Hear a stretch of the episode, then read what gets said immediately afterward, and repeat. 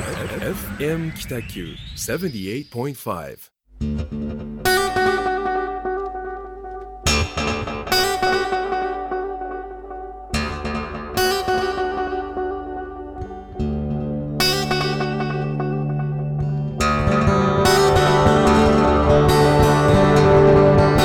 はい、始まりましたホワイトスペースグラフィックデザイナーの岡崎智則とえー一級建築士の田村誠一郎がお送りいたします。どうぞよろしくお願いいたしすます。はい、はい。今日はですねあの外で公開収録ということでですねはい。あの小倉井筒屋の、えー井筒屋の本館と新館の間にある千葉広場っていうところのスペースで今収録をやってるんですけれどもはい。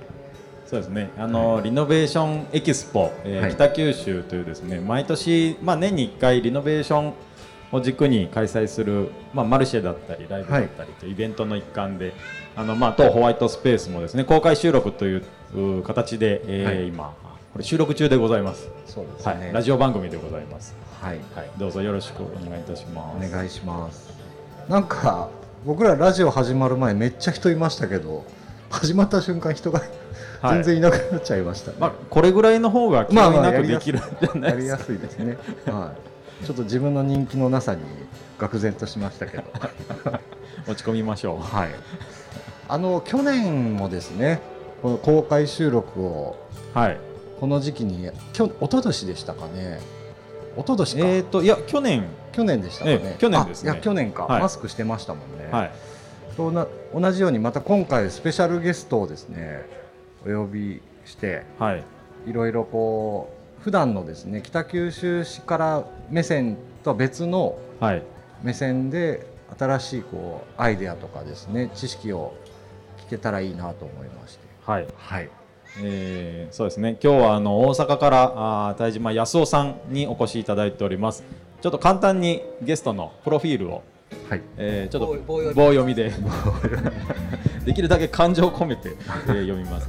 えー、田島康夫さんはですね株式会社美装空間、えー代表取締役であられます。1977年生まれ、えー私の1個上ですね、はい。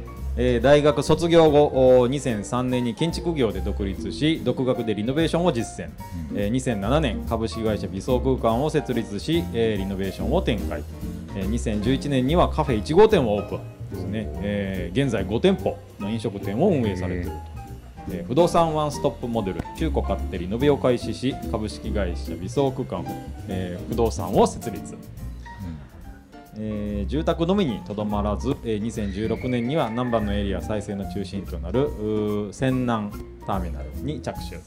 泉南ターミナル。ですね、えーウェディングと事業を開始し、えー2019年より大阪府大阪府港区との官民連携プロジェクトとして行政と提携し空き家を活用した街リノベーションを展開。一社で建築不動産飲食企画デザインまで可能にしたことを強みにエリアリノベーションを手掛けている、えー2022年あ2020年大和郡山まちづくり株式会社設立、えー2020年にはクリエイトチームを結成し、えーリホープの展開を始めたと。はい。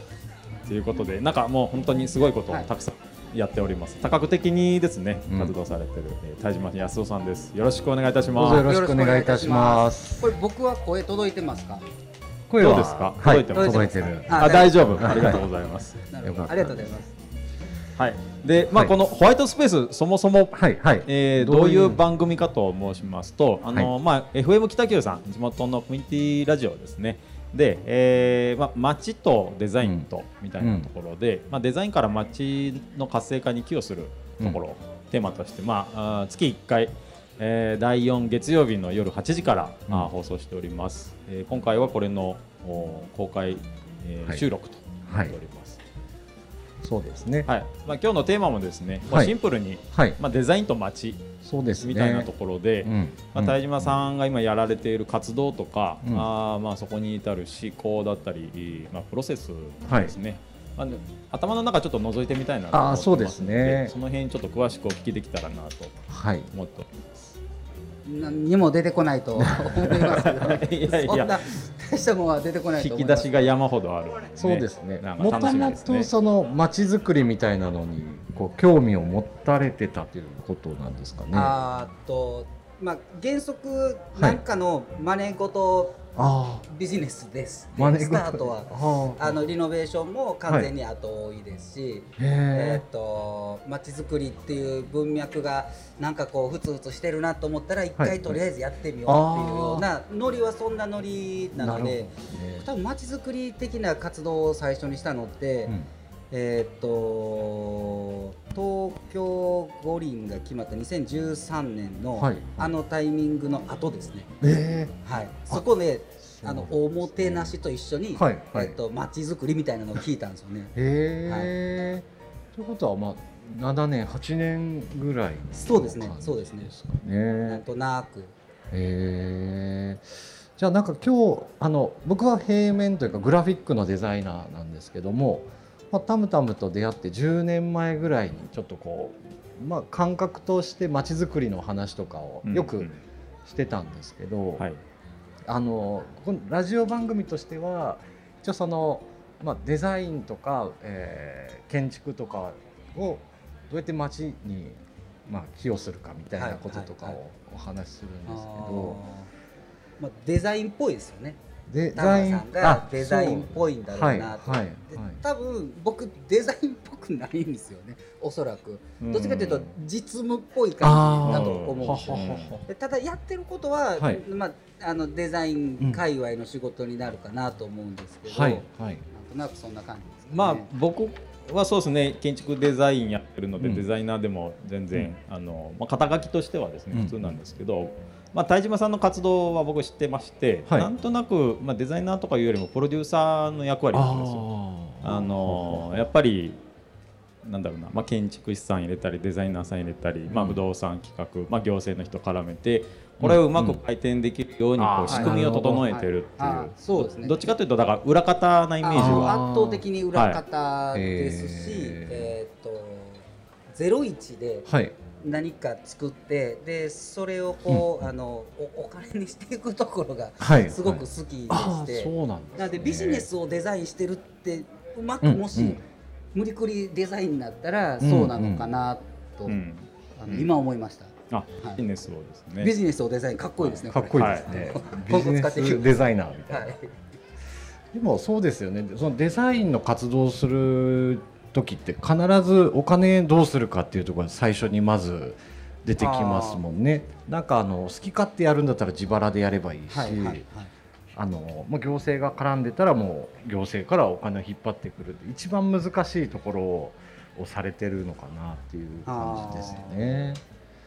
うん。まちづくりとお金って多分永遠のはい、課題かなとは思そううんですけどね。ね。うん。なんとなくまちづくりっていうとおーまあ、NPO 的な、まあ、非営利ですね。うん。団体だったり、うん。まあ、ボランティア活動だったりはい。みたいなところがあって、まあ、貢献を歌いながらなかなかマネタイズ、収益をはい。上がらない、はいあ上げさせないみたいな、うん。そういう風潮がどっかしらあるじゃないでか。そうですすね。うん、なんかそれをこう突き破ってってるのが、うん。なんか田島さんなのかなっていう気はしてますね。なるほど。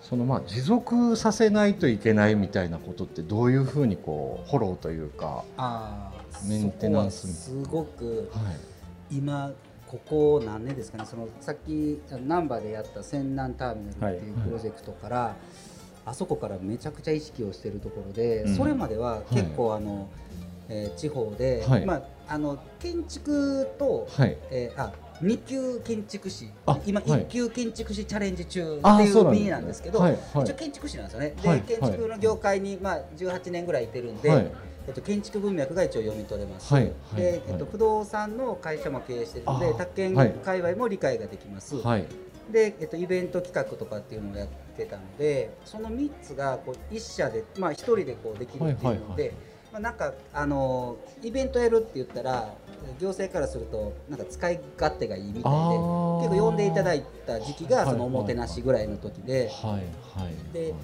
ただあのイベントが立ち上がってうん。で立ち上げれるんですけどあの翌年、えー助成金がつかなくなったからもうできませんとあか、ーはいはい、えまあ、あるあるあるだと思うんですけどねあとはずっとやってる継続してるイベントが、うん。あのもう手弁当でみんなめちゃくちゃ疲弊しているうっていう。ん。で、まあ、やっぱり手弁当やと3回4回5回ぐらいで、まあはいはい。消えていっちゃうイベントがあって、なんかそれをこう仕組み化して、はい。要は仕組み化っていうのはあのおお金化ですよね。はいはいでそれで結局利益が上がったら、はい。これやり続けれるんだろうなっていうところに行き着いて、まあ、仮説を設けてでやりだしたのがその泉南ターミナルっていうプロジェクトなんですけど、はあ。なんで今はその、えーとうん。持続させるというか利益を上げる仕組みを作ってそれを、はあ。えー、と町の人たちと共有するみたいな、はいそういう活動はいはいやっておるというような感じですね。へー。一番難しいところですよね。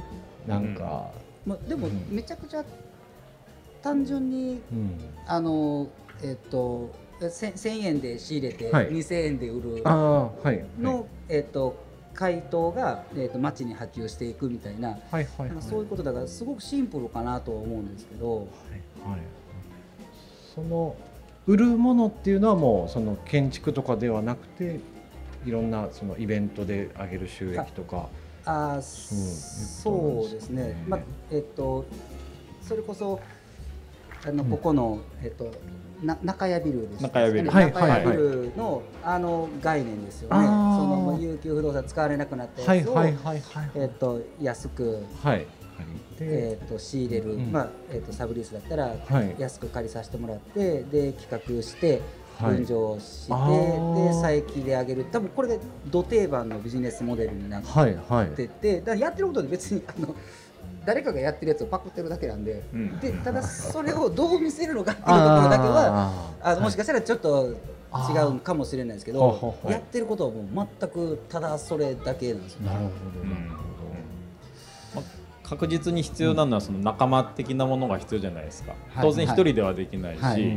うんまあ場を持ってるオーナーもいれば、うん。そこをまあサブリースする、まあ、天体する会社も必要でしょうし、うん。はい。まあ、そこで働くプレイヤーみたいな人たちも必要でしょうし、うん。うん。うん。どうやってその人たちを集めるんですか、どうん。うん。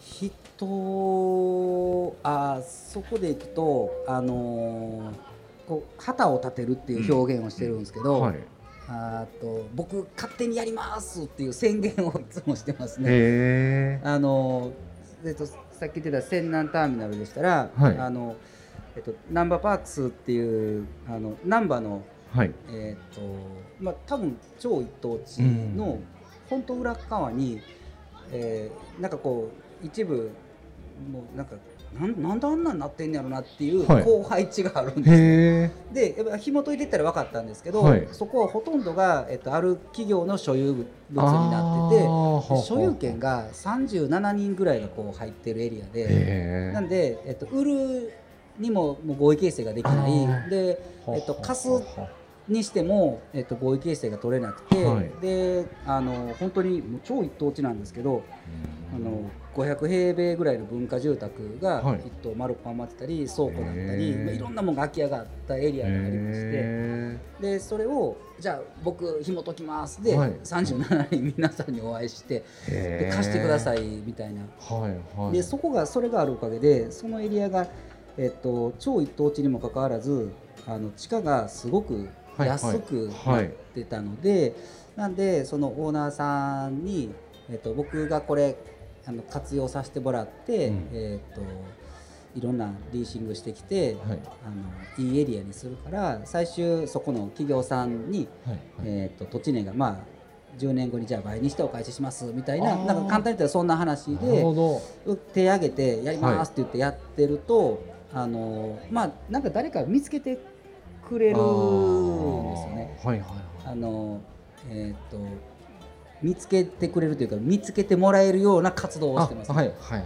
なんで、えっと、南海電鉄さんの駅の近所なんで、はい。南海さんに僕らこんなことをやってるんすよねっていうアピールをしたら、はいはい。南海さんが入ってきたら南海が、えっと南海電鉄っていう、あのはい。はいで電鉄があるんですけど、南海電鉄とタイアップした企画っていうちょっとこの企画が1個上がるんですよ。はいはいはい。ほったらあの今度あとデパートの丸井さんとかはあ。声かけてきてくれてなんかうちともやれませんか？みたいな。でそうなったら人はなんかその企画に参加したいっていうのでうん。集まってきてくれてこうプロジェクトが動き出すみたいな。なんかこうチラ見せですかね。チラチラ。チラリズム。チラそうですね。チラッと見せてなんか人が集まってきてくれてるようなそんな感覚ですよね。なるほどなるほど具体的にそのプロジェクトをやるって、うん。まあ、旗を立てる、まあ、フラグを立てるうん。みたいなことですね、フラグを立てるときにこう具体的なリリースってどっかかけたりするんですか？それかもう SNS だけと。あかえっ、とそこはこれは多分その企画だけじゃないんですけど SNS の使い方としてはあの意識しているところはあの二次引用型しか発信しないっていうようにはしてますね。二次引用型。えー、と泉南ターミナルをやりますええ。っていう表現はしてなくてあの僕個人の SNS はそういう活動はい。こんなんやりますと上げるんですけど、えっとそのプロジェクトとして上げる時っていうのは、えっとプレスを打ってはい。どっかが拾ってくれたやつだけを上げるようにはしてるんですね。なるほど。なんでなんかあの自分でやってますっていうよりも、えなんかやってるらしいでうん。を紹介してもらいましたっていうなるほどそういうスタンスでなるほどですね。シェアしてる、うん。そこは唯一意識してるところかもしれなるほど。伝えやすいっていうことですかね、うん。伝えたくなるようななんか内容ですかすすごねそうじゃないですか、うん。南海電鉄と,、えー、と僕たちこんな企画やりますっていうよりも、うん。えー南海電鉄さんと,、えーうん。と微走空間がエリア活性をやっているっていうのが毎日新聞に載ってるやつを引用するみたいな、はいはい。なるほどなるほど。見せ方ですね。なるほどですね。チラ見せその方が信用度も上がるということですよね。そうですね。自ら発信という。そうですね。多分るほど。貝島屋って誰も知らんですし、ん。微走空間なんか誰も知らないんですけど、毎日新聞に載ってたらなんかぽいですいよね。やそうですね。毎日新聞ってこっちにもあるんですか？あありますあります。あるんですはい。ありますね。そのえっと具体的にというかあのその今までこう地価がそんなに高くなかったところを、えー活動を通してこう上げていくっていはい。うプロジェクトのキーになる、まあテナントなのか人なのかっていうのはどういう方なんですかね？あー最初のフラグは僕ら、えっとあの自分らで投資をして、えー一番リスクを取ってはい。旗をまずズボッと立てる、あ例えば、はい。はいえっと、その泉南ターミナルでしたら、ええ。っと500平米の木造の文化住宅はい。を僕らが資金投下して、はい。えっと結局最終一応計画では4500万ぐらいでやる予定だったんですけど、最終6000万ぐらいかかっちゃって。えでそのリスクを取って、えーとまあえーまあ、なんていうんですかねホテルと、ーはい。えーテナントとで飲食店が入る、まあ、そういう総合施設みたいなのを作って、まあはい。僕らなりにデザインされたおしゃれな建物みたいなのを作って、で掘ったらまあ集まってくるんですよ、そこあとはもう勝手にですね、あー。でイベエリアでまちづくりみたいなことのイベントをやり出すみたいな。はあなので最初はリスクを取ってるんということなんはいですね。、全力でリスクですね。なるほど。まああの拠点の拠点地みたいなのを作るみたいなことでそういうこと。あそうですね。それもあのここのパクリですよね、あのそもそもであ中屋ビルとかの。あそうですそうですそうです。もう丸っぽそのビジネスモデルなんで何も新しくないっていういやいやいやなかなかできないですよね。できないですその思っててもですね。あのーそうです、ん。リスクを取るってね簡単に言いますけど、はい。資金投下するってそれなりにうん。ちゃんと綿密な計画を練って、うん。事業収支があった上でじゃないと資金投下できないじゃないですか、そうですね、うんなんで、えっと、この泉南ターミナルっていう活動を例えばえっと街づくりのイベントを、まあ、ずっとこうやったりしてるんですけど、うん。あれをあの手弁当でやるってなると、え。えー僕ら出し続けないといけないので、はいはい。無理ですよね、はい多分。はい。ただ、えー、とその泉南ターミナルは一応収益モデルになってて、うんえー、と地域でいうと坪3万エリアぐらいのはい路面店だと坪3万から多分もうちょっとすると思うんですけど、はい。で、えっと500平米なんで、えーあ。160坪ぐらいですかね。はい。でか考えると,、えー、と家賃で言ったら400万とか400万。一棟借りるとなると、多分そんな金額なんですけど、はいそこあの20万ぐらいでえー。借りさせてもらってるんですよね。えー。なんでどう料理しても、はいはい。えっと収益上がるんですね、なるほどですね。もう人が通る場所です。そうですね、そうですね。うん。あのーうん、なんで、えーそこはうち自前でウェディングを運営しててで自前で宿を運営しててっていうところでまあ、上はちょっとテナントさん入ってもらってるんですけどそもそもビジネスとして成立してる。でかつそれはオーナーさんに、えっと、本当にご協力いただいている。オーナーさんももうもうどうしようもなかった物件やったんで本当にゼロ価値ですよね、はい。はい。でそのおかげでエリアも死んでいる。でそれやりだしてまあ、店がこうちょっとずつ集まってきて、はいはい。えっと、僕たち認定で、えっと、おしゃれなお店が10でこん15店舗ぐらいできて、はい。はい。でえっと、他のお店も入れるとその、はい。僕らが引いてるに2筋のこの間があるんですけどそれはい。48店舗お店が入って、へえその延長線でたまたまですけど、はい。あのー星野リゾートがはい。来ることが決まって、へー。戦果がバコーンって上がっへて、ー。まあ、結果的にあの僕らの力じゃなくあの星野リゾートの力でなったとかもなんですけど僕らは誘致したっていうふうには言ってますけど。ね。いやでもそうですよね。うん。なんかそういう醸成、空気感が醸成できたのかもしれないですよね。星野リゾートさんがここならええんちゃうって言って抑えに来たその前例でもはい北島さんたちがエリアをやられてたんですそう耕してたっていうところでは十分エリそのア開発ですそのおかげでその星野とあのウェディングの事業提携っていうのをさせてもらえたんで。えだかいいやすごいそこはありが、はいまあ、ココロナでね、はい。なんかそこはもう全部ウェディングが止まっちゃったんで、あー。なかなか大変やったですけどまあでもあの建物と事業を生かそうということで、うんあの今、えー、と先月コロナの解禁後、うん。えー、と8件ですかね、うん。施工ウェディングが戻ってきたんで、うん。なかなかね、うん。ウェディングとかまあこれからまた巻き返しというかそうですよね。そうですよね。はいうちこのコロナ禍でスタッフ4人結婚したんですけど、えー誰も結婚式挙げてなあそうなんですよ。かなんで祝儀浮いてるんですけどね。助助かってる。コロナ明けて爆発的にやですね。りだすじゃなんかストックが吐き出さないといけないですよね。なるほどですね。そうあのえっとホテルみたいなのもこうコロナで影響はあったいやもう全力で。ですよね。そうですね。宿と、はいえっと飲食ウェディングなんで。はいはい。でただこれをうんと乗り切ったらうん独占できるんじゃないのかっていう仮説を立てて、もうはい意地でも、えっと言うたら本業が別ではい建築等があるんで、あはいその利益をもうつぎ込んででも残すを決めたんで、ずっとこうやり続けてで今年の3月に、はい。あのえっと、事業そこは一旦えっとウェディングができないので、ええ。あのレンタル事業にバコッと切り替えて、はい。宿も全部閉じてしまってへでそれにして今年の3月から単月で黒字になりだしたんで、え。まあ、今は一応また戻しますけどね。すごいですね。なんかこうたくましいですよね。みんあなやっぱりこうコロナになると次の一手ってなかなか打てなくなったりとかですね。もうやめていった人もたくさん周りでは見ていったので。もうどうしようもないケースもねあのそらあうんったかとは思うんですけうんうん。どね。あのオーナーさんからまあ破格の家賃で借りられるっていうことがあったじゃないですか。それはそもそもなんでそういう経緯があったんですか？いやもう本当に使え37人のうん。コンセンサスを取るって多分無理だと思うんですよね。うん。で、えっと、僕は多分そういうのが意外と好きやっなるほど。てもうややこしいのがそうですね。好そうですね。好きも好きじゃないんですけど あのでもほんまにいい建物やったんですよ。で、へえっとちちょうど戦後すぐに建ったあ文化住宅で、ーはいはい。もちろんもう30年ぐらい空き家ではいはい。でまあ潰せない、えー貸せない。はい。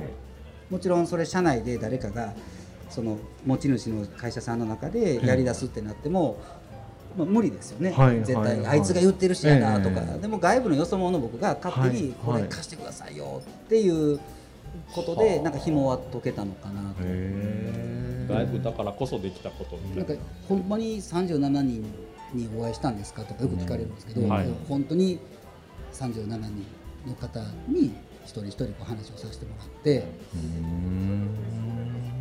そうなんですな。ね。な。かなかな。めんめんいやもう。でもそそれその努力が あの超格安でこうそうです。うん借りれるみたいな。まあ、そういう切り口をですね、持っていかないと、はい。きっとそのなんか活用されてない建物とか場所みたいなところっていうのは、こうなんか入り口が見えてこない気がするんですよね。そね。うん。れがされてないからずっとほったらかしにされてたっていうのははい。あるんですけど、逆にじゃあそういう目をうん持つっていうのはどうしたらいいんですか？あややこしいやつに飛び込んでいくモチベーションみたい泉南ターミナルのやつをな。はい。やったきっかけ含めて、うん。えっ、とこれオーナーさんが土地ほとんど持ってはったんで、うん。えー僕らが活動したことによってこれオーナーさん多分めちゃくちゃ利益上げはったんですよね。多分うんたったの4年の活動やったんですけど、うん。でえーっとこれ僕らが仕込める土地仕込めるところをうん。見つけれたら、うん。えーっと会社としてこう収益取れるなっていうことに気づき、大阪のこう、マップを俯瞰してどっかええとこないかなっていうのを探してる時に、えーっとたまたまその同じように、えーっと潰されようとしているビルがあるっていうのをこの保存できないのかなっていう相談を一般の普普通の町の方からいただいて、でえっと、それが今僕らも会社ごと移転したんですけど、えっと、大阪の港区築港っていう島埋め立て地なんですけどもともと平成2年に海遊館っていうはいはいはい。あの、うん。建物、水族館、ええ。ちょっと観光地なんですけど、はそれができたタイミングで、えっとお金がドカッと入って1回目の開発が行われて、はい。っていうただ、えっと、全部があの行政の持ち物で土地が借地権っていうあなんでエエリアに価値が薄くて、はいはいはい。あのその後ずっとこう資本が入らなかったエリアっていうことにこれもたまたま気づいてはあ。で、えっと、その建物きっかけで、えーそのエリアを知ってはい。でこの建物をまた同じように泉南ターミナルみたいにしようと、はい。僕たちに貸してくださいみたいな感じにしようと思って、ええ。今度行ったらその持ち主はあの上場会社さんやったんですね。はい。で、そこの決済権を持ってる方が15名いらっしゃって、はい。で港湾会社の方たちなんで、ちょっはい。とこ怖いというかああのいかついというか、はいはいはい。そういう方たちに今度役員の方たちにあと一人一つ一つこう説明しに行ってでお借りしてまたなんか次と同じようなことをやってると。でただ今回違うのはその土地を僕たちが周りのところに、ええ。えっと、僕たちが、えー仕込みに行きましょう借地権付きの土地を買いに行くビルを買う、はいえー、とはい。借り上げさせてもらうっていうことを先に仕込んでからやろうと思って、ええ。ー、となんとですかね今6物件ぐらいこう仕込めた段階ぐらいで、えはい。あの今度、えー、と星野リゾートじゃなくてあの、はい。万博が決まったんですよ、あね。うん。決まったじゃないですか、はい。大阪万博が、うん。なんで、まあ、このたまたまですけど、その後も結構あのシャッターになってたところとか貸してくれる話やったんですけど、はい。皆さんちょっとい色気づいたというか、それが止まっちゃったんですよね。ああなるほど。なるほもうちょっと後で決まってほしかったなとは思うんですけど。そうですね。ちょっと先見の目がありすぎましたね。どたまたまですね。たまたまですいや 本当に偶然なんですけど。すごいまあでもそれもねアクションがあったからそういう風な場所っていう空気感みたいなの作られたと思うのですごいですよね。なんかあのずっとこう北九州市に置き換えながらどこかなんかそういうとこないかなと思って僕あの建築はわからないんですけどなんかいいとこないかなと思って探し方とか今聞きながら思ってたんですけど例えば能型ってそうじゃないですか。能型市はい。はちょっと距離あるんですか。ありますありますね。なるほど。まあ車で30分40分ぐらいです40か分ぐらい、はい。えっと、工業地帯みたいなところが結構あってですね。でもともとその北九州市が発展したのが新日鉄っていうあのはい鉄の、ラグビあーラグビーですね。ラグビーとかも。新日鉄釜石はある場所なんですかね。ああ釜石はそううです。すでも同じ会社というか、はいはいはい。でそこのその新日鉄で成長した町なんですけど最終的にはですね。でそれが今どんどん撤退というかあの原子あの、ね、こうどんどんどっか行ったりとかしてるんですけどそこの工場までこっから徒歩15分から20分ぐらいあそんな近くなんですよ。はいはいはい。でもしあのそういう場所を見つけたらどんなアプローチをするかというかあのなんていうんですかね。歩くにはちょっと距離があるしその途中も何もないみたいな。それは使われないんじゃないですか？やっぱそういうことなんですね。なんかきやる理由は多分必要やと思うんです、はい。そのまあ、たまたま、えっと、声かけてもらって見に行った物件。でもやっええぱその物件自体僕すごく気に入ったですしあー。で町の人たちのその要望も強かったので、じゃあこれ残すことによってなんか僕らのリノベ塾のリノベーションやってる古い建物を再生して使おうよっていう文脈が生きてくるしっていう意味があったんでできたですけどはい。単純に結果、はいそれを継続するには、えっと利益が必要だよね、ええ。だから、えっと利益を生む仕組みを作った方がいいよねっていうような発想なので。ははははは。なんかあのまあ意図というかその辺の、なんか流れはこうあった方がいいのかなみたいな。見つけた場所はたまたまですけど、なんかそこをなんとかしようと思ってもうんうんやっぱねうん。うん面倒くさい壁いっぱいあると思うんで。そうですね、まあ、人とかそのことの文脈みたいな前兆があった中でのその物件みたいな。そうですね、そうですね。きっかけですよね。そうですよねそうですよね。うんでも絶対そうじゃないですか、はい。今やってはるやつとかも。そうですね。やっぱりなんか相談事があったりとかあーちょっと気になる建物こっちから問いかけていや実はねみたいなはい相談されるとか、うん、そういったことはありますね。オーナーさんの熱量とか。熱量は大周辺ね町の方の熱量とか、はい、そうですよね。はい、オーナーさんの熱量難しいですよね。あのああ全く使われてない建物でもったいないと思ってても、うん。あのいやい今誰かに貸すとか全然考えてない、まあうん要はその困ってないオーナーさん。ああの地方へ行けば行くほど、あの問題としては、ええ。えーお金の問題ではないっていうことが多くて、はいはい。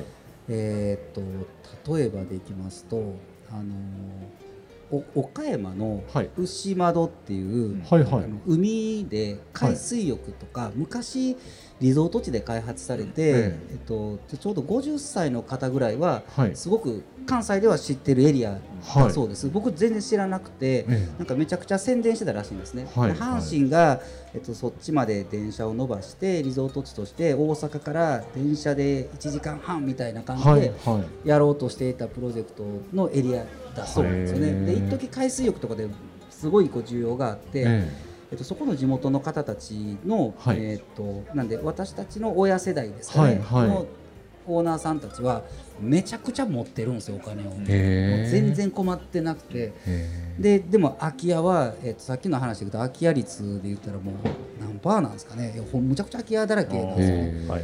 でもあのお金に困ってないから別に貸す理由もない、うんで一番貸さない理由としてその誰がうんで売れもしないんですよね。売ってわけわからん人がこうて、はいはい。むちゃくちゃされたら、ええ。その近隣に住んでるんで、はい。えっとやっぱ地元で住めないとかっていう問題だったり、えっと、僕らが貸してくださいって言ってもえ何すんの、はい何使うの、はい。はいみたいなんで、ええ。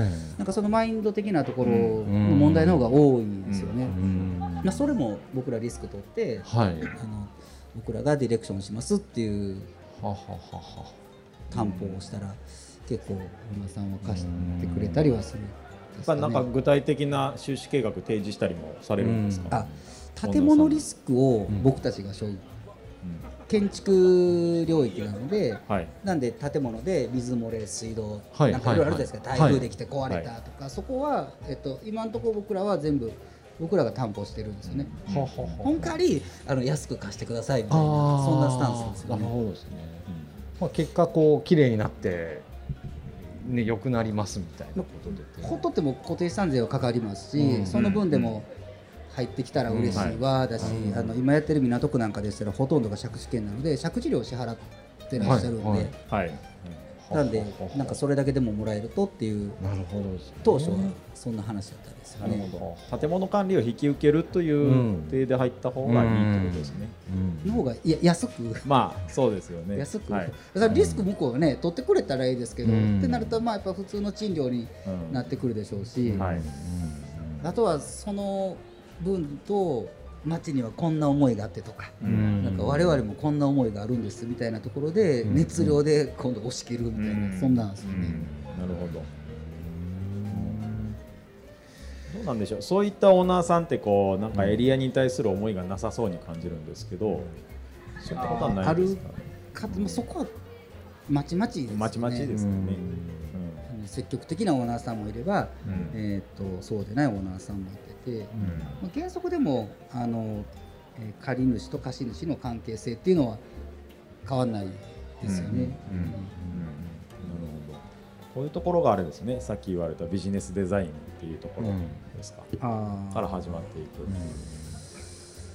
どうなんですかね。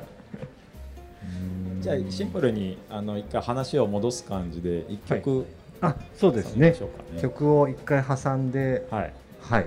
またちょっと引き続き。後半。はい。お話を引き続きお伺いしたいと思います、はい